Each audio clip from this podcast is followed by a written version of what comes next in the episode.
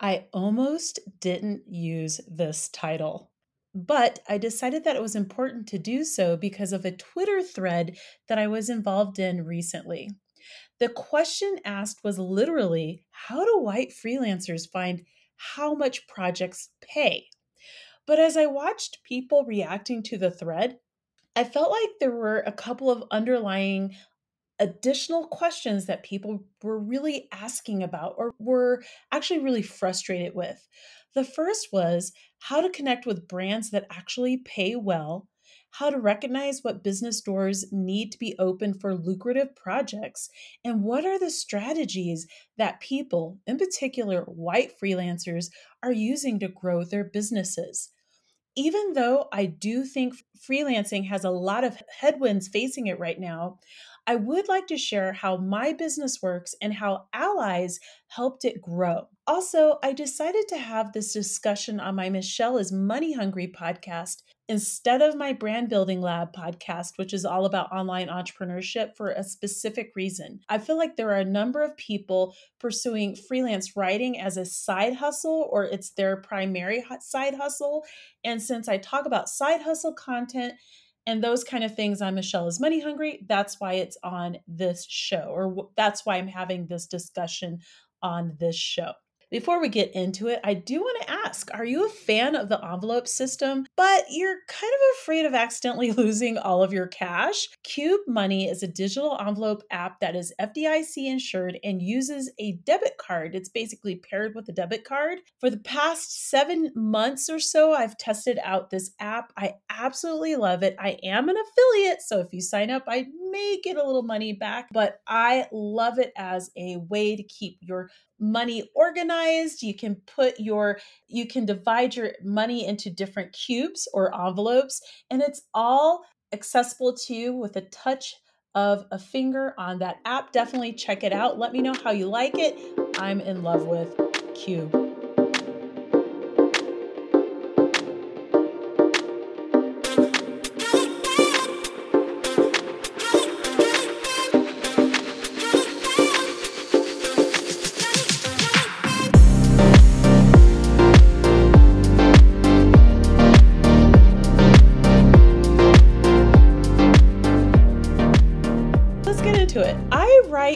Primarily in 3.5 content spaces. So I don't just talk about personal finance. I don't just write about personal finance. I really am focused in the following content creation areas personal finance and equity, entrepreneurship, outdoors related content and also stuff on Colorado, and then projects that are adjacent to those topics.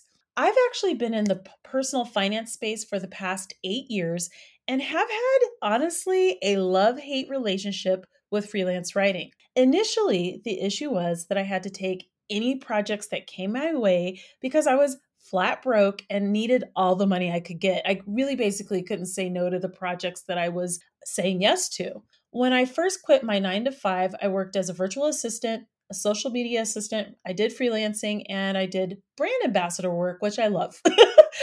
freelancing in particular intrigued me because I knew that it could be lucrative in my content space, personal finance, because I knew of people making really good money writing for credit card companies, major websites, and just creating general personal finance content outside of credit card related posts. But I seem to be stuck with clients who wanted too much for too little pay or paid me late or just there was always an issue. By the way, I've never used Content Mills or Upwork or anything like that. I would eventually take a year off from freelance writing and I actually began writing ebooks. This was random, but it ended up being a fantastic move for me because that additional money allowed me to be able to t- to be a lot more deliberate about the the projects that I was working on. That extra income basically gave me choices. However, I still had difficulty attract difficulties attracting or figuring out how to connect with better paying clients, and it was really frustrating. Like I was I wasn't getting paid badly, but it was just I could never level up. That was the problem. I never could level up, and so it was really annoying. However, no. Okay. So it was really annoying. Then a couple of things happened in 2020. the George Floyd murder occurred. And it pains me to say that this is all connected, but if you're in the online content created, creation space and you're a person of color, you know that this is the case, especially if you were positioned in any kind of space online. People began to reach out to you to do projects, and that was the case with me. And basically I said something in passing like, yes, I'm available to work on such and such projects. And basically the previous years of positioning myself in my space as a personal finance influencer opened up a lot of opportunities. At the same time, my ally friends realized that I was still not having the type of access to similar projects and opportunities that they were getting in front of, even though I'd worked and collaborated in the personal finance space since 2012 and had begun freelance writing in earnest around 2017. So they started uh, sharing opportunities with me, in particular, one friend who just is amazing. She's amazing, and she shared so many tips and wisdom and invited me into a basically what acts as a mastermind group where I learned a lot of things. So I'm going to share seven tips to grow your freelance income. And this is kind of what I did. And I was surprised to find that I'd done a lot of things well. I I was doing some things very strategically even though I didn't know it. But having an ally open up more access to information made everything actually come together better. I was working hard, but I just needed more insight and understanding of who to get in front of. So, tip number one Develop at least three distinct areas of easily identifiable expertise on your part. Basically, people should immediately associate you with certain areas of expertise. They should not be guessing what you're an expert in. In my case, those areas are, as I mentioned earlier, personal finance, online entrepreneurship, social equity conversations, and all things the state of Colorado. I get regularly called out for stuff in those four spaces of content or areas of expertise. That expertise helped people share opportunities that were completely obvious fit for me. That meant I more often got a yes when responding to those leads forwarded to me because I was a good fit already, like it was a clear fit.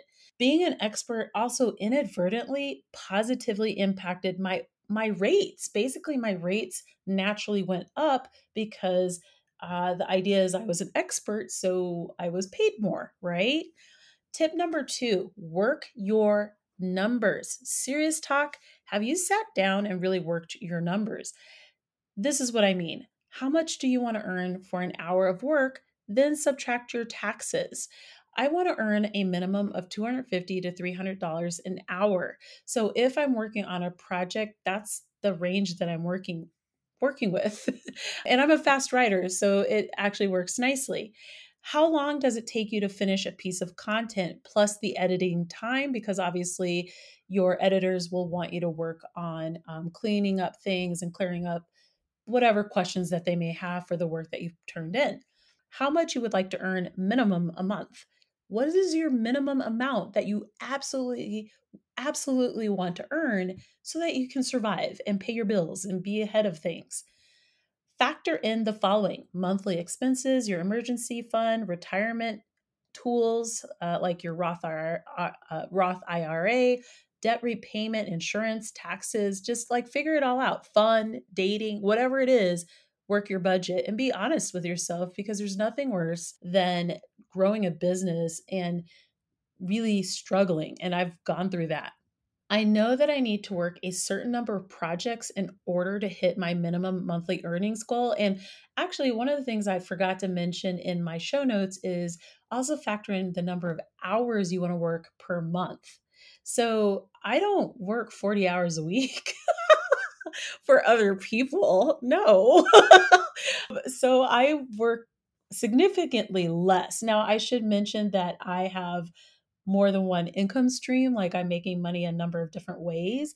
But one of the things I looked at and I look at constantly is how can I earn more and as little time as possible. For me, I'm really focused on passive income moving forward for the upcoming year. That's my big push. But for projects for other people, which I still do, and that could include freelance writing, coaching, whatever, there's a certain amount of hours I'm willing to work, and then that's it. So, no, I am not working 40 hours a week, but if I'm earning, you know, $250, 300 300 or more dollar a word projects, then clearly I don't I don't need to. so that's just something to think about. Diversify your income. I really can't state this often enough. Yes, you're a freelance writer, but it's imperative that you div- diversify your income. This actually may take a while to do, but is so worth it. You can do this in a couple of different ways. Have more than one area of expertise. You see how I keep bringing this up?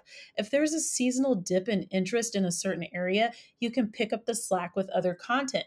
So, again, I'm in a per- in the personal finance space, and that content in November, December is gone because no one wants to think about like personal finance during the holiday season. They're they're spending their cash, but you know when it picks up January, February, and so on and so forth.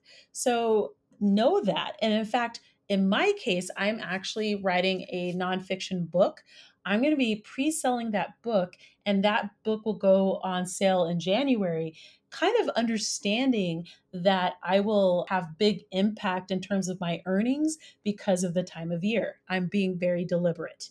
Have a part time job. Sometimes that just might be a good thing to do for a couple reasons.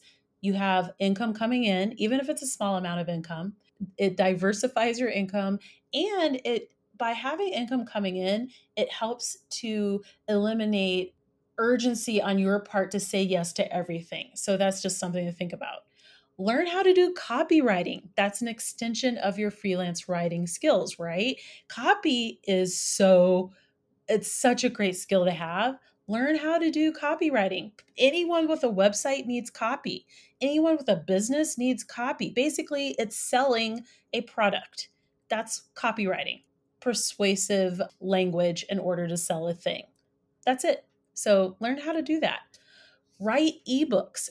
Again, I love writing ebooks. I even run a course, Make Money with Ebooks.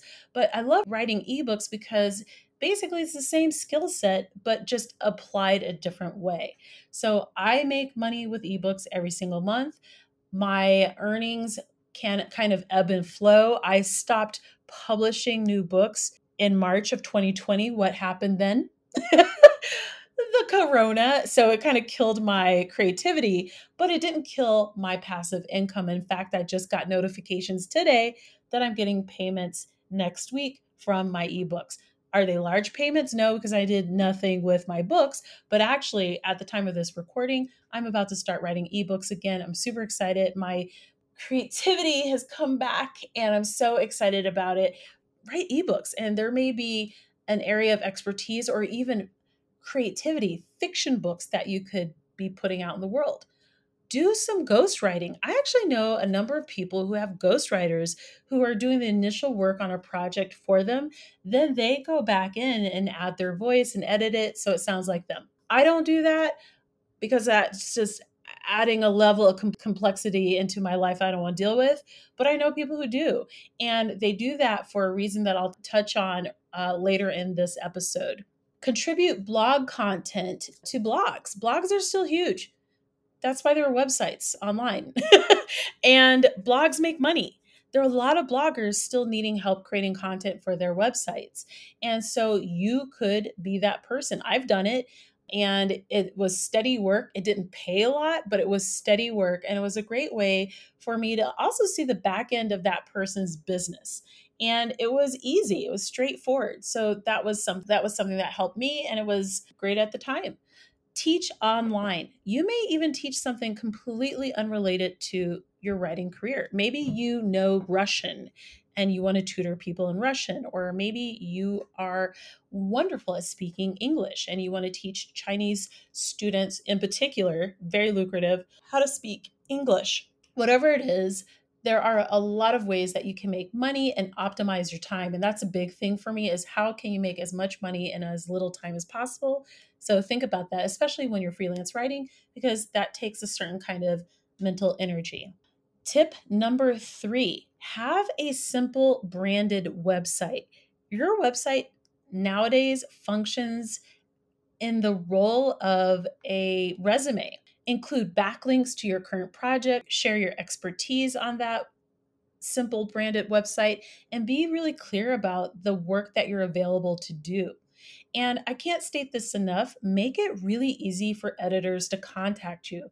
My website does need a web uh, does need a facelift, but it has still gotten me brand ambassador work, and I don't mean like the side hustle stuff. I mean big projects, freelance projects, affiliate income, speaking gigs, and some tiny TV spots. Like this website that you you are looking at now with the show notes that isn't sexy still has got me a lot of lot of work. So just think about that. Tip number 4, network your ass off. People work with who they know. Let me say this again. People work with who they know. So become known to people in your area of expertise. Follow editors on Twitter. I've actually gotten a large number of projects off Twitter, even though I rage tweet. I actually wrote a post about that.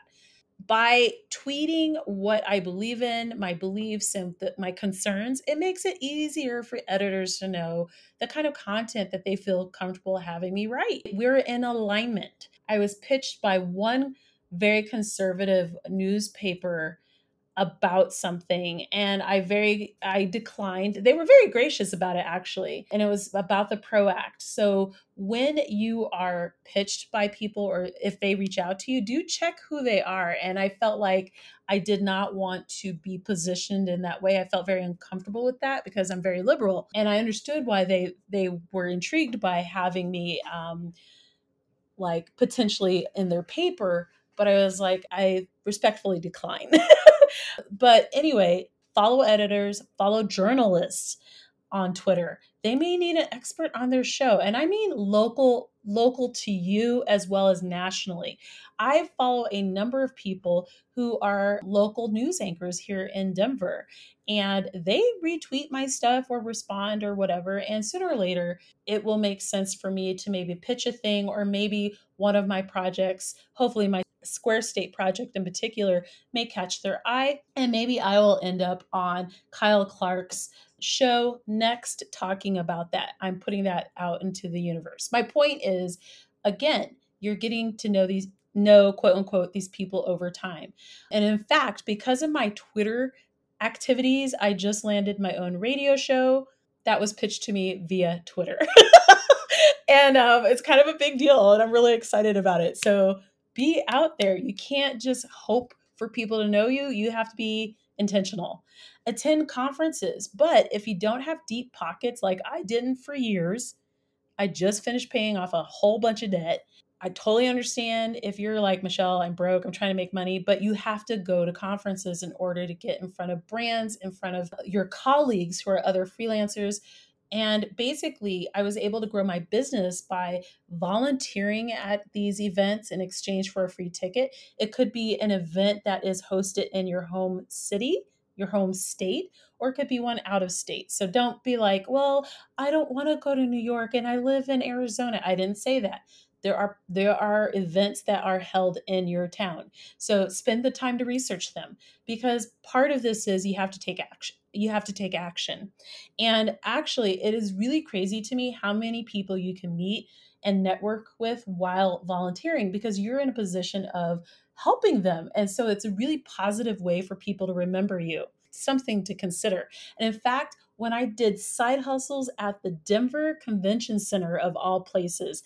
Some of the best networking I've ever done was when I was doing random side hustles at the convention center. And I mean, like executives at major sports companies, sports apparel companies. I met the vice president of a major one here in Colorado. I met people who were really high up in Google just because I was working conferences but you have to be really you have to put yourself out there and know how to sh- how to not schmooze but know how to connect and talk to people in those you know in those spaces so that it's natural and not weird but that's a whole nother conversation apply to speak at a conference you typically will get a free ticket and get to highlight and share your expertise again Speak at conferences, even if it's on a panel. Panels are great because you don't have all the pressure on you to deliver a thing.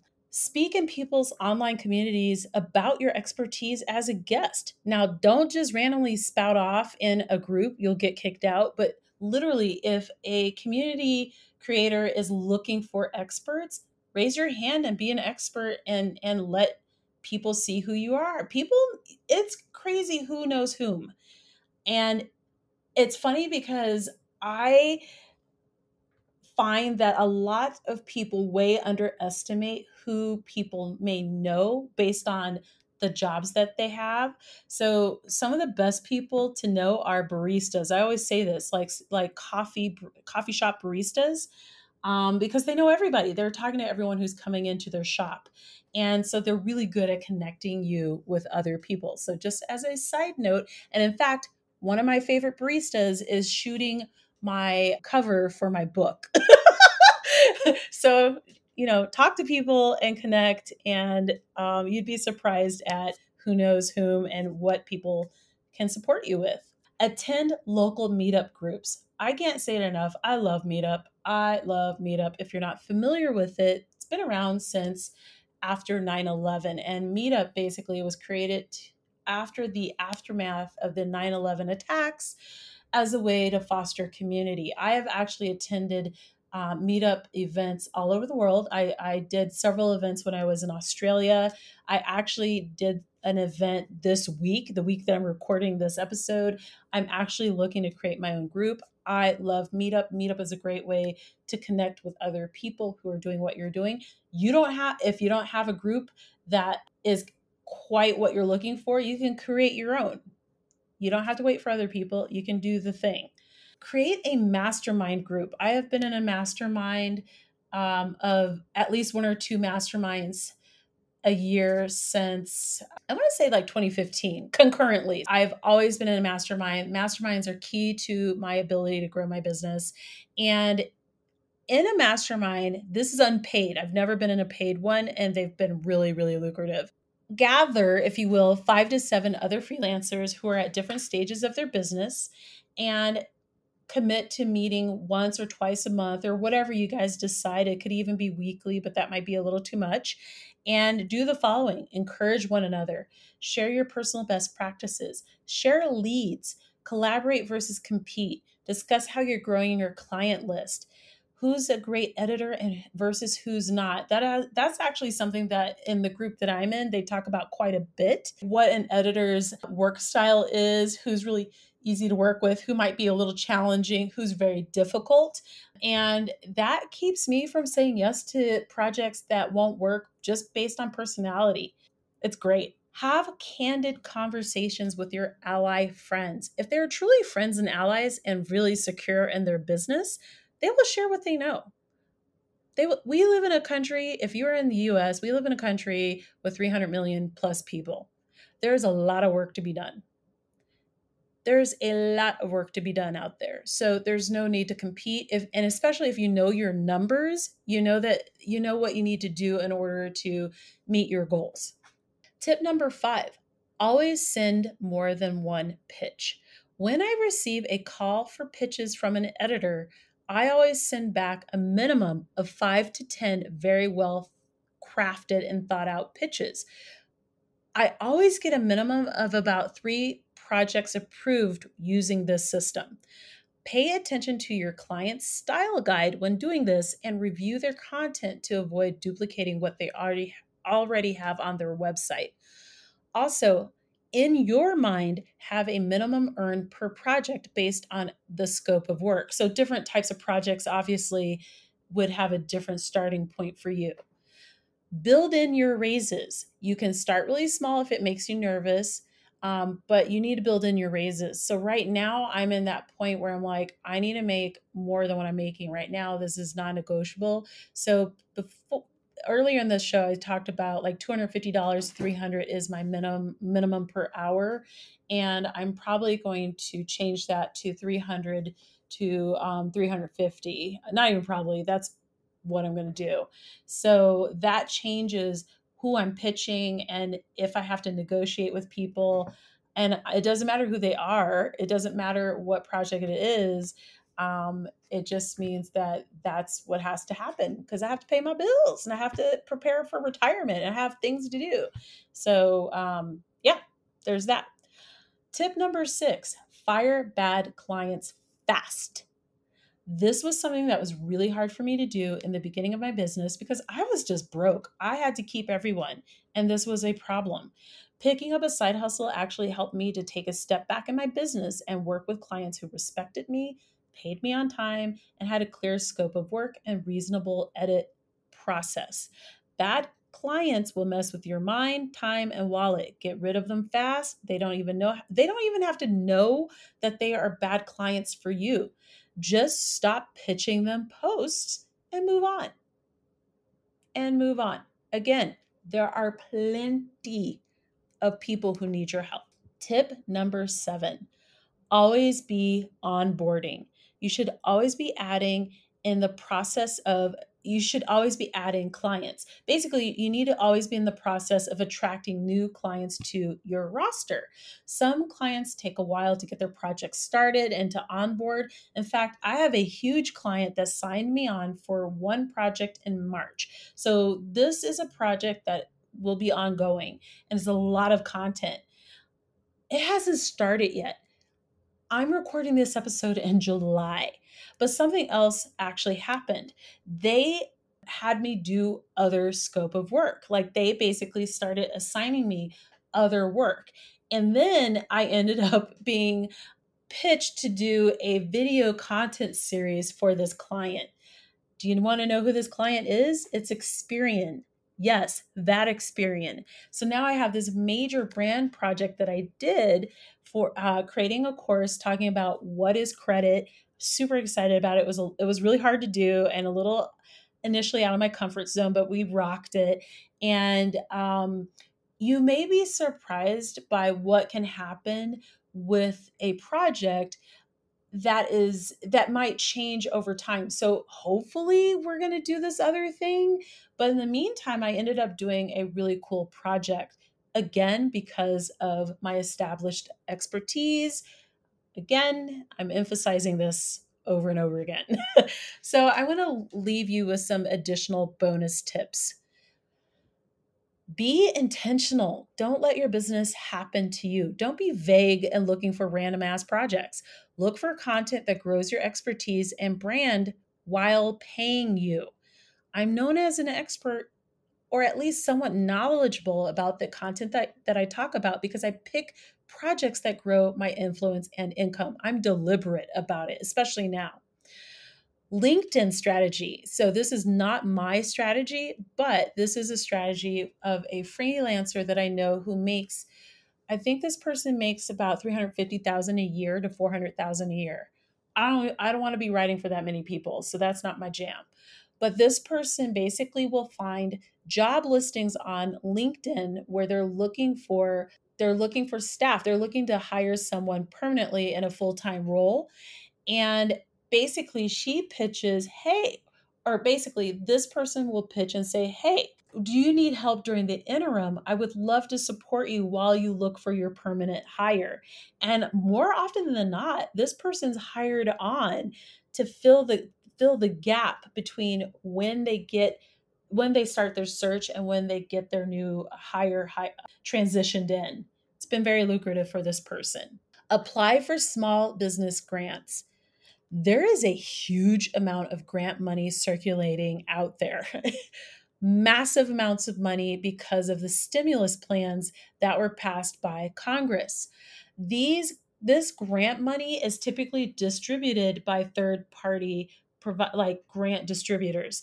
And what's interesting about that is depending on the organization, they can create a scope of what they're looking for. So you might actually fall within the parameters of what like your business of a business that's appropriate for the grant that they're issuing out there. So it could be for creative writers, it could be for women of color, it could be for first gen, it could be for single fathers, black, white, whatever.